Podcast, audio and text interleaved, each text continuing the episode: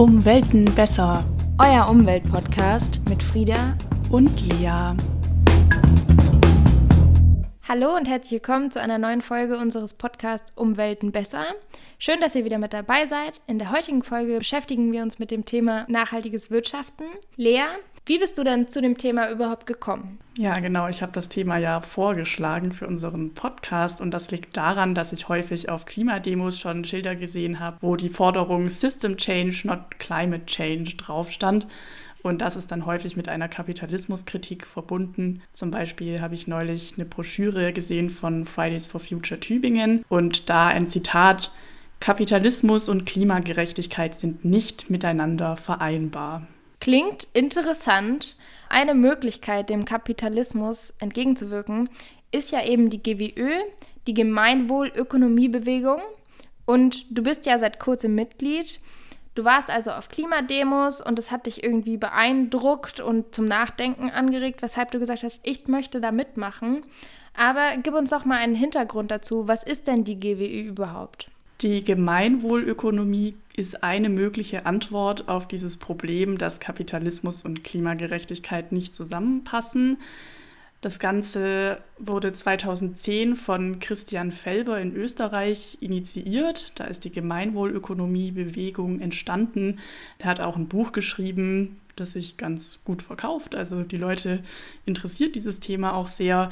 Und da macht er eben einen Vorschlag, wie die Wirtschaft umstrukturiert werden könnte, damit Nachhaltigkeit und auch soziale Aspekte besser berücksichtigt werden. Und mittlerweile gibt es weltweit Fördervereine, Regionalgruppen, Kommunen, Unternehmen und Privatpersonen, die sich der Bewegung angeschlossen haben.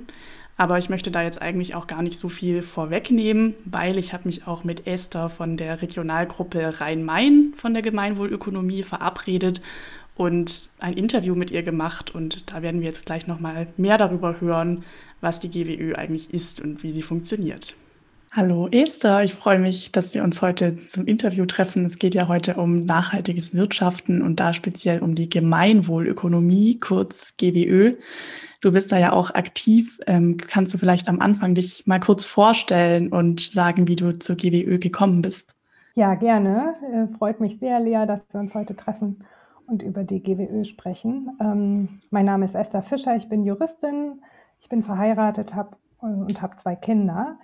Ähm, beruflich arbeite ich in der Entwicklungszusammenarbeit und seit etwa einem Jahr engagiere ich mich in der Gemeinwohlökonomiebewegung.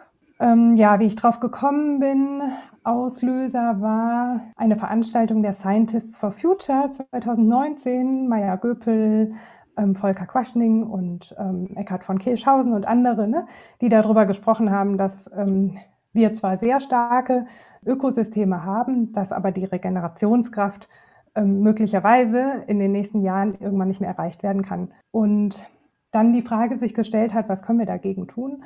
Und wir feststellen, Ökosysteme können wir nicht so leicht umbauen, ähm, aber Wirtschaftssysteme, ja, die Menschheit hat schon öfter Wirtschaftssysteme entwickelt. Und ich mich dann auf die Suche gemacht habe, wo haben wir schon Ansätze? Und bin auch fündig geworden. Ne? Eine Kate Raworth mit der Donutökonomie oder ein Nico Pech mit der Postwachstumsökonomie ähm, und verschiedene andere. Und bin dann auch auf die Gemeinwohlökonomie gestoßen und fand die eigentlich am überzeugendsten. Ja, das führt uns ja, denke ich, direkt zum Kern der Sache. Ich glaube, für viele Hörerinnen und Hörer ist es erstmal interessant zu erfahren, was denn Gemeinwohlökonomie eigentlich ist. Kannst du vielleicht äh, ein bisschen zusammenfassen, ähm, was so die Kernpunkte sind? Wie soll diese Gemeinwohlökonomie funktionieren? Ja, also ich fange vielleicht mal an bei dem Wirtschaftssystem, was wir heute haben. In unserem aktuellen Wirtschaftssystem gilt derjenige als erfolgreich, der am meisten Gewinn macht unabhängig davon, ob er damit andere Menschen ausbeutet oder ob Ökosysteme zerstört werden. Bei der Gemeinwohlökonomie geht es darum, das wieder ins rechte Verhältnis zu setzen, zu sagen, der Zweck des Wirtschaftens sollte doch eigentlich das Gemeinwohl sein. So finden wir es auch äh, schon in unseren Verfassungen. Und die Idee ist dann eben ähm, nicht etwas völlig Neues zu erfinden, sondern zu sagen, wir haben doch schon einen Teil davon, nämlich dass wir wirtschaftlich sinnvoll agieren, ähm, den bilden wir doch bereits ab, alle Unternehmen, jedes Jahr in ihren Bilanzen, in ihren Jahresabschlüssen. Dann lass uns doch das nehmen, diese Bilanz, und sie ergänzen um die anderen Dimensionen der Nachhaltigkeit, Also das heißt, ich setze in dieser Bilanz an die Sozialverträglichkeit meines unternehmerischen Handelns. Ich ähm, bilanziere auch meine Klima- und Umweltverträglichkeit und ich bilanziere auch die Teilhabe, das Mitspracherecht und setze dagegen auf der zweiten Achse einer Matrix setze ich die Berührungsgruppen meines Unternehmens. Das sind die Lieferanten, das sind die Kunden, das sind die GeldgeberInnen, EigentümerInnen, ja, und ähm, auch die Zivilgesellschaft und die Mitarbeitenden. Und dann gibt es zu jedem dieser äh, Felder in der Matrix Fragen, konkrete Fragen, Indikatoren und am Ende habe ich ein Punktesystem, ähm, und bekomme ein ganz klares Bilanzergebnis, an das ich wiederum Konsequenzen knüpfen kann, sei es bei der Besteuerung, bei der öffentlichen Vergabe, bei der ähm, Kreditvergabe oder auch bei öffentlichen Fördermitteln und kann so halt eben Anreize dafür setzen, dass Unternehmen sich gemeinwohlzuträglich verhalten und die Folge davon ist auch, je gemeinwohlzuträglicher eben ein Produkt hergestellt wird oder eine Dienstleistung angeboten wird, umso kostengünstiger kann ich das auch anbieten und das ist ja genau mein Zielbild. Okay, also ist das Gemeinwohl der Dreh- und Angelpunkt von dieser Wirtschaftsform? Wer beschließt denn oder bestimmt, was jetzt gemeinwohlfördernd ist und was nicht? Das ist eine sehr gute Frage. Ähm, die Vereinten Nationen haben vor noch nicht gar so, gar so langer Zeit dazu Festlegungen getroffen. Ähm, sie haben gesagt, Gemeinwohl, das ist etwas, was man gut in 17 Zielen festmachen kann, nur zum Beispiel sauberes Wasser für alle, Gesundheitsversorgung oder auch Frieden. Aber jede Gemeinschaft oder jeder Staat muss für sich selbst festlegen, wo sieht man bei diesen Zielen Entwicklungsbedarfe oder auch Entwicklungspotenzial und an welchen Punkten sind die Menschen zufrieden. Das heißt, Gemeinwohl, man kann nicht davon sagen, man kann nicht davon sprechen, dass das Gemeinwohl ja genau dies oder jenes ist, ähm, sondern das muss man in einer Gesellschaft ausdiskutieren. Das verändert sich auch ständig. Und ähm, was ist jetzt der Vorteil von dieser Gemeinwohlökonomie gegenüber dem System, das wir jetzt haben? Also es gibt ja auch marktwirtschaftliche Anreize, die man jetzt schon versucht zu setzen, wie man zum Beispiel CO2 teurer macht. Ähm, was wäre da der Vorteil? Warum ist GWÖ nachhaltiger? Genau, also es gibt ja viele fantastische Initiativen, ja, die ähm, nachhaltiges ähm, Wirtschaften fördern. Es gibt Nachhaltigkeitsprogramme, es gibt ähm, genau, einzelne ähm, Anreize wie die CO2-Bepreisung. Die Gemeinwohlökonomie sticht ein bisschen hervor. Ähm, Nachhaltigkeitsprogramme zum Beispiel, bei denen ist es dem Unternehmen selbst überlassen, sich Ziele zu setzen und dazu zu berichten, aber ich kann es nicht vergleichen. Bei einem Ökolabel schaue ich auf die Produktkette, auf die Lieferketten, aber schaue eben nicht auch auf die sozialen Standards oder bei der äh, nicht finanziellen Berichterstattung knüpfe ich eben keine äh, Konsequenzen daran, ne? bei der Besteuerung, bei der Vergabe und so weiter. Deswegen kommt die Gemeinwohlökonomie äh, mit ihrem Modell eben sehr weitgehend daher. Ne? Sie sagt eben, wir schauen uns alle Dimensionen der Nachhaltigkeit an, darum geht es doch. Wir setzen das alles ins Verhältnis, wir machen es vergleichbar ne? durch die branchenunabhängige Bepunktung und wir knüpfen Konsequenzen daran. Das heißt, am Ende quasi würde Gewinnmaximierung durch Gemeinwohlmaximierung ersetzt. So ist es. Wie ist denn die GWÖ in Deutschland organisiert? Also auf welchen Ebenen ähm, versucht man da was zu machen? Und ist es ein Verein oder eine Partei oder beides vielleicht? Wie versucht ihr da Einfluss zu nehmen? Also wir sind eine Graswurzelbewegung. Ja, im Moment so weltweit 12.000 Personen ungefähr, aber auch in Deutschland sind es mehrere tausend. Ähm, es gibt um die 2000 bis 2500 Unternehmen, die schon einmal begonnen haben, diese Bilanz ja, selber zu erstellen und damit zu agieren. Ähm, es gibt aber auch Kommunen und Landkreise, parteienübergreifend, ja, die mit der GWÖ-Bilanz arbeiten und zum Beispiel Eigenbetriebe GWÖ bilanzieren. Es gibt zunehmend auch Lehrstühle, die sich damit beschäftigen, Hochschulen in Deutschland. Es gibt einen Lehrstuhl in Spanien. Insgesamt ist aber schon charakterisierend, dass wir eine, eben eine Graswurzelbewegung sind. Das heißt, wir sind in Regionalgruppen aufgegliedert und im Prinzip entwickeln wir alle gemeinsam diese Idee weiter. Ne? Der eine sagt, ich mache das auf eine wissenschaftliche Art und Weise und untersuche mal die eine oder andere ähm, wirtschaftliche Frage oder rechtliche Frage näher und ähm, andere entwickeln die Matrix gemeinsam weiter und andere engagieren sich, indem sie diese Idee halt vorstellen, ne? indem man Unternehmen anspricht oder ähm, Politiker anspricht. Insofern sind wir ähm, keiner Partei besonders äh, oder sagen wir so, wir sind parteienübergreifende, sind äh, Parteien offen für alle und ähm, jeder kann sich so einbringen, wie er das für richtig hält. Insofern ja, wir diskutieren äh, sehr viel und erleben auch, dass die, dass die Bewegung sich auch verändert. Ne? Ganz am Anfang hat man noch gesagt, ähm, wenn es um die Beziehung zu den Mitarbeitenden geht, veganes Essen. Ja, das ist etwas, was die höchste Punktzahl erreichen sollte. Dann kamen aber viele Leute dazu, die irgendwann gesagt haben, Moment mal, nein, es muss nicht unbedingt veganes Essen sein, es geht doch um Gesundheitsförderung ähm, oder vielleicht um Klimaschutz. Ähm, insofern, diese Kriterien können sich durchaus auch verändern. Ne? Das ist immer in der Entwicklung, in der Hoffnung, dass wir irgendwann gesellschaftlich so breit aufgestellt sind, dass es halt eben auch in Gesetze äh, und so weiter mündet. Es ist also auch immer so ein demokratischer Prozess, wo man gemeinsam versucht, einfach Lösungen zu finden. Ganz genau. Was macht ihr denn jetzt konkret ähm, in der Gruppe in Frankfurt? Ja, unsere Gruppe gibt schon äh, seit 2012. Äh, wir haben um die 80 Personen auf dem E-Mail-Verteiler, wobei aktiv ist dann eine kleinere Gruppe, so 10, 15 Leute, die so permanent aktiv sind. Und in Frankfurt sind wir im Moment dabei, einen Lernweg aufzusetzen, verschiedene Unternehmen einzuladen, um ihnen die Idee vorzustellen. Ähm, schön ist dann halt immer, wenn sich mehrere Unternehmen finden, die gerne mal so einen Bilanzierungsprozess durchgehen wollen. Ähm, und wir empfehlen immer sehr, dass sie sich ähm, als Bearingspartner zusammentun, so drei bis vier Unternehmen, ne, weil dieser Prozess einfach sehr viel ja, leichter ist und auch mehr Spaß macht, wenn man das zusammen machen kann. Und habt ihr das auch schon gemacht, so eine Bilanzierung zu begleiten von einem Unternehmen in Frankfurt? Wir haben einige Unternehmer auch selbst bei uns in der, in der Regionalgruppe. Das ist natürlich prima. Ähm, und da dieses ganze Modell auch ich hatte es ja gesagt, ne, dieser Bilanzierungsprozess, der wird auch auditiert. Da gibt es ausgebildete, zertifizierte Auditoren, die am Ende das Bilanzergebnis nochmal abnehmen. Und davon haben wir auch Leute in der Gruppe. Das heißt, die kennen diesen Prozess sehr gut. Man muss sich vorstellen, bei dieser Matrix sind es insgesamt 20 Felder mit vielen Fragen, mit vielen Indikatoren. Das heißt, so ein Unternehmen muss schon auch einiges an Zeit investieren, um am Ende äh, die volle Bewertung durchführen zu können. Und das Ziel generell der GWÖ-Bewegung, also so die Utopie, die euch vielleicht dann vorschwebt, ist, dass das die Bilanz verpflichtend für alle wird? Oder wie kann man sich so eure Zukunft, Visionen vorstellen? Auf was arbeitet ihr hin? Genau, also im Moment ist es ja so, dass man mit dieser Bilanz erstmal noch nicht im Wirtschaftsleben ja, Vorteile erleben kann. Was schon möglich ist und was natürlich auch geht, ne? zum Beispiel zu sagen als Privatperson, ich gehe zu einer Krankenkasse, die Gemeinwohlökonomie ähm, bilanziert ist. Da haben wir eine Krankenkasse hier in Wiesbaden. Ja? Das ist zum Beispiel schon eine Auswirkung, die die Unternehmen dann auch ähm, spüren.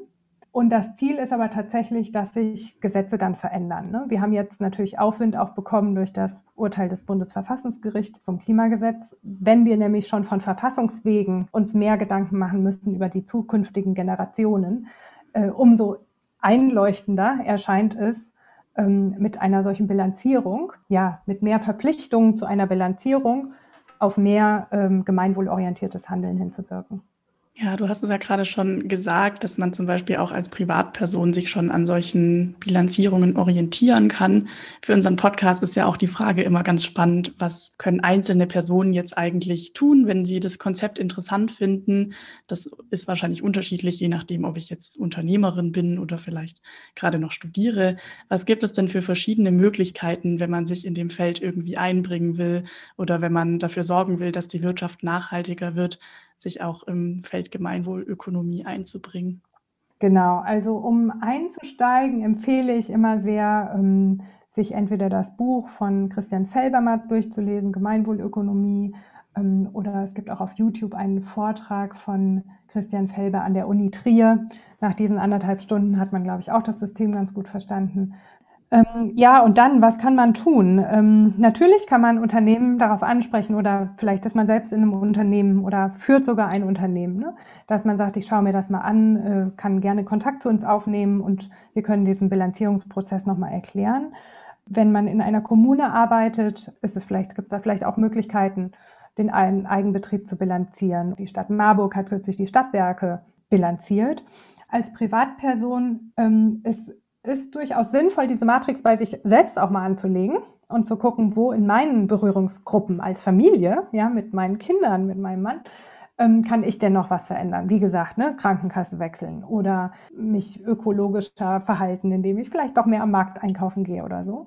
Und dann, äh, wo stehe ich eigentlich im gesellschaftlichen Umfeld? Vielleicht kann ich den Sportverein mal drauf ansprechen, so eine Bilanz zu machen. Vielleicht kann man, ja, oder in der, in der Kirchengemeinde oder mit dem Gewerbeverein mal sprechen, ne? mit den Leuten vor Ort, die einen auch kennen. Ich glaube, das bringt am schnellsten, am meisten.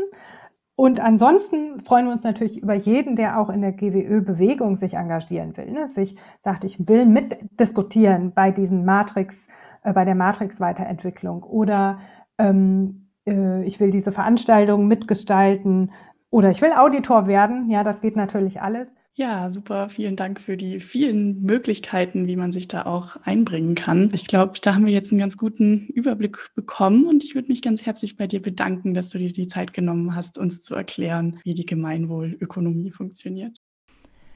Das war so spannend, sie hat super viel erzählt, richtig interessant mal zu erfahren, womit sich denn die GWÖ beschäftigt, auch für die Leute, die vielleicht noch nie davon gehört haben. Vielleicht sind ja einige von euch auch dabei. Und falls ihr euch jetzt fragt, warum Lea da Mitglied geworden ist, dann verrät sie uns bestimmt, was sie dazu bewegt hat. Also Lea? Ich habe mir halt auch die Frage gestellt, warum ist es denn eigentlich so, dass die Umwelt so oft beschädigt wird oder dass es richtig schlechten Arbeitsschutz gibt oder dass in bestimmten Bereichen in der Pflege oder auch in der Textilbranche Leute viel schlechter bezahlt werden als in anderen und ähm, da leuchtete mir das dann auch ein. Also ich habe das erste Mal auch in Tübingen von einer Freundin von diesem Konzept Gemeinwohlökonomie gehört. Und das hörte sich dann für mich irgendwie erstmal sinnvoll an, die Wurzel des Übels im Kapitalismus zu suchen, sage ich jetzt mal so plakativ. Und dann habe ich eben auch einen Vor diesen Vortrag angeschaut mit Christian Felber, habe sein Buch gelesen und ähm, da gibt es schon ziemlich viele Vorschläge, die auf die Probleme, die ich auch gesehen habe, irgendwie eine Antwort geben. Und das hat mich eigentlich davon überzeugt, dann erstmal mich der Regionalgruppe anzuschließen und dann auch Mitglied zu werden. Das heißt, ich kenne mich auch schon so ein bisschen besser damit aus. Was mich jetzt interessieren würde, Du kanntest die GWÖ ja, bevor wir jetzt den Podcast gemacht haben, noch gar nicht. Was ist denn so dein erster Eindruck davon? Ich finde den Ansatz super, auch Gemeinwohl an die erste Stelle zu stellen und dem Kapitalismus etwas entgegenzuwirken, und zwar in einem positiven Sinn. Ich kann mir aber vorstellen, dass es ein sehr langer Weg ist, bis man dahin kommt. Denn diese Ziele, die sind ja auch nicht von heute auf morgen umsetzbar, sondern viele Menschen müssen davon überzeugt werden, dass das eine gute Sache ist.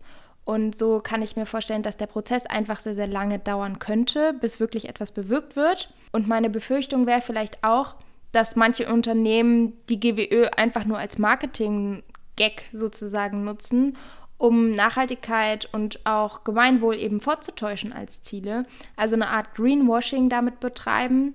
Das könnte ich mir halt schwierig vorstellen, dass man da wirklich als Mitglied oder als, wir können auch sagen, Nutzer, das könnte ich mir halt schwierig vorstellen, dass man als Mitglied der, der GWÖ da wirklich durchblickt durch den Unternehmensdschungel und da halt schaut, okay, wie, wie transparent sind denn die Unternehmen mit ihren Zielen? Setzen sie wirklich das um, was sie sagen, was sie umsetzen wollen oder betreiben sie es nur, um dort eben auch andere Leute anzusprechen, die eben eine nachhaltige Zukunft sich wünschen. Ja, genau. Aber dafür hat man ja dann auch diese externen Auditoren, dass man da so ein bisschen den Unternehmen auch auf die Finger schauen kann. Aber nichtsdestotrotz, im Moment ist es, glaube ich, schon so, man kann sagen, ja, ich habe eine Gemeinwohlbilanz gemacht, aber das heißt ja noch nicht, dass man automatisch nachhaltig ist, sondern nur, dass man eine Bilanz gemacht hat. Aber ob die jetzt gut ist oder schlecht, das ist dann nochmal eine andere Frage. Wir wollen jetzt auch noch mal im Wirtschaftsbereich ein bisschen gucken, was jeder Einzelne im jetzigen System, das wir gerade haben, schon machen kann. Und du hast dich ja ein bisschen mit nachhaltigen Banken beschäftigt. Und ich fände es cool, wenn du uns da mal so ein bisschen Einblick gibst, worum es da eigentlich geht und welche Möglichkeiten man da schon hat, nachhaltiger zu werden. Es ist ein super interessantes Thema, auch sehr groß. Wir alle handeln jeden Tag mit Geld, gehen einkaufen und der eine oder andere hat sich vielleicht auch schon mal Gedanken darüber gemacht, was passiert denn eigentlich mit meinem Geld? Liegt das nur auf dem Konto oder was machen die Banken damit? Und große private Geschäftsbanken handeln oft mit heiklen Finanzprodukten, betreiben Lobbyarbeit und statten InvestmentbankerInnen mit schwindelerregenden Gehältern aus. Dazu zählen unter anderem die Commerzbank, die Deutsche Postbank, Ingdiba, aber auch UniCredit oder die Hypovereinsbank. Und diese konventionellen Banken, die stehen häufig wegen Investitionen in Rüstungsgeschäfte, Atom- und Kohlestrom, Nahrungsmittelspekulation und Geschäftsbeziehungen mit fragwürdigen Unternehmen und korrupten Regimes in der Kritik. Und bei öffentlich-rechtlichen Kreditinstitutionen oder Genossenschaftsbanken kann man im Allgemeinen sagen, dass dort verantwortungsvoller mit dem Geld umgegangen wird. Aber dennoch zählen sie nicht zu den nachhaltigen Banken, denn hier spielen ethische und ökologische Kriterien bei den Finanzaktivitäten auch nur eine untergeordnete Rolle. Was machen ethische Banken denn anders, beziehungsweise was macht eine ethische Bank aus? Sie spekulieren eben nicht mit Nahrungsmitteln, sie investieren auch nicht in Waffengeschäfte, sie bremsen auch nicht die Energiewende oder treiben den Klimawandel voran. Und sie unterstützen keine Menschenrechtsverletzungen und das Beste für uns als Bankkunden, sie arbeiten transparent. Ich weiß also ganz genau, was passiert mit meinem Geld, womit handeln die Banken, in was investieren sie, in was für Projekte. Und deshalb gibt es auch Ausschlusskriterien, die sich diese Banken eben gesetzt haben für ihre Investitionen. Dazu zählen in der Regel Geschäfte mit Gentechnik, Tierversuchen, Suchtmitteln, Kinderarbeit, aber eben auch Menschenrechtsverletzungen. Auf diese zweifelhaften Geschäftspraktiken wird eben in der Regel verzichtet und dein Geld wird sinnvoll angelegt. Das war ja jetzt alles noch ein bisschen allgemein, was du erzählt hast. Kannst du vielleicht ein oder zwei konkrete Beispiele für Banken nennen, die versuchen, ethisch und nachhaltig zu handeln? Die GLS Bank ist eine. Sie nennt sich selbst die größte nachhaltige Bank Deutschlands, hat 240.000 Kundinnen und besonders im Herzen liegt der GLS Projekte, die überwiegend gemeinwohlorientiert sind, zum Beispiel Gesundheits-, Bildungs-, soziale und kulturelle Initiativen, aber auch der ökologische Landbau. Das passt also super zu unserem Thema. Sie investieren eben Geld in nachhaltige Projekte, die was für die Gesellschaft tun und eben auch den Klimawandel nicht vorantreiben. Es gibt auch eine andere Bank, von der ihr vielleicht schon mal gehört haben könnt. Das ist die Tomorrow Bank, die 2018 an den Start ging. Es ist eine Mobile Banking App, also eher ein Banking-Anbieter. Recht jung, ähm, hat auch ein Girokonto ganz normal und auch da investiert die Bank eben in nachhaltige Projekte. Von zwei Banken haben wir ja jetzt schon ein bisschen genauer was erfahren. Natürlich können wir hier jetzt nicht jede einzelne Bank durchsprechen. Deswegen wollte ich dich noch fragen, ob du uns auch einen Tipp geben kannst, wo man sich dazu noch weiter informieren kann und wo man vielleicht auch eine Übersicht findet, welche Bank eigentlich wie ethisch und nachhaltig ist. Es gibt auch ein Bankenrating, den Fair Finance Guide, und der ist Teil der Initiative Fair Finance International einer Koalition von Organisationen in mittlerweile zehn Ländern. Und dort werden eben verschiedene Kredit- und Anlagepolitiken von Banken, Versicherungen und Pensionsfonds bewertet. Das klingt ja alles ganz schön. Jetzt ist es wahrscheinlich so, dass viele Leute schon bei irgendeiner Bank ein Bankkonto haben, die vielleicht nicht unbedingt super nachhaltig ist. Ich glaube, für viele Leute ist es so ein Abschreckungsfaktor, dass es relativ umständlich ist, ein Bankkonto zu wechseln. Was hast du denn dazu noch rausgefunden? Ihr braucht keine Angst vor dem Wechsel zu einer nachhaltigen Bank haben, denn es gibt seit 2016 ein ganz einfaches Gesetz, das nennt sich das Zahlungskontengesetz und das verpflichtet die Banken dabei, den Kundinnen auf deren Wunsch beim Wechsel zu helfen. Also alle ethischen Banken benutzen eben auch diesen Kontowechselservice. Also es gibt viel, viel zu dem Thema zu wissen. Lest euch ja auf jeden Fall mal durch, was es zu wissen gibt. Macht euch schlau. Was wollt ihr vielleicht unterstützen? Was für eine Kontoführungsgebühr könnt oder möchtet ihr zahlen? So ist es ganz einfach. Euer Geld arbeitet für euch und die Unternehmen übernehmen für euch zum Beispiel auch eine CO2-Kompensation. Ja, da haben wir jetzt schon mal einen Einblick relativ ausführlich in die Welt der Banken bekommen. Natürlich nachhaltiges Wirtschaften kann man auch in ganz vielen verschiedenen Bereichen noch mehr mit einfließen lassen. Aus Zeitgründen können wir das jetzt hier nicht alles aufrollen, aber man kann sich zum Beispiel auch bei Versicherungen, bei Anlagen, also Geldanlagen und so weiter einfach mal ein bisschen damit beschäftigen, auf welche Aspekte aus dem Blickwinkel Nachhaltigkeit man da eigentlich achten kann. Ein paar kleine Einstiegstipps findet ihr jetzt auch gleich, denn ich würde sagen, es wird Zeit für unsere kurzen und knappen Take-Home-Messages. Informiert euch, wie nachhaltig eure Bank ist und nehmt Kontakt zu eurer Bank auf, wenn ihr mit etwas nicht zufrieden seid. Und wenn das nichts bringt, könnt ihr einfach zu einer nachhaltigeren Bank wechseln. Als besonders nachhaltige Banken gelten die GLS Bank, die Triodos Bank und die Ethik Bank. Achtet beim Kauf von Wertpapieren und Fonds auf das Kleingedruckte. Informiert euch genau, in was ihr investiert. Orientierung können zum Beispiel das FNG-Siegel und die Seite ecoreporter.de geben. Auch im Bereich Versicherungen geht es nachhaltig. Informationen dazu findet ihr auf grün-versichert.de. Mit Crowdfunding und Crowdinvesting könnt ihr in nachhaltige Startups investieren, die euch mit ihrer Idee überzeugen. Plattformen dafür sind zum Beispiel BetterWest, Green Rocket, Econeers oder die GLS Crowd. Und wenn ihr jetzt ernst machen wollt mit dem System Change, dann schließt euch der Gemeinwohlökonomiebewegung an, lasst euer Unternehmen bilanzieren oder sprecht Vereine, Kommunen, Schulen und Geschäfte in eurer Nähe an, ob sie Interesse haben, für sich auch eine Bilanz zu erstellen. Das war unser Einblick bei Umwelten besser, eurem Nachhaltigkeitspodcast in die Welt des nachhaltigen Wirtschaftens. Schön, dass ihr dabei wart und auf die nächste Folge könnt ihr euch auch schon freuen. Da geht es nämlich ums Thema grüne Stadt, Urban Gardening, die Frankfurter Beete. Wir schauen uns einfach mal ein bisschen um, wie Frankfurt versucht, eine grünere Stadt zu werden. Schaut also gern bzw. hört gern wieder vorbei. Wir freuen uns auf euch. Bis zum nächsten Mal.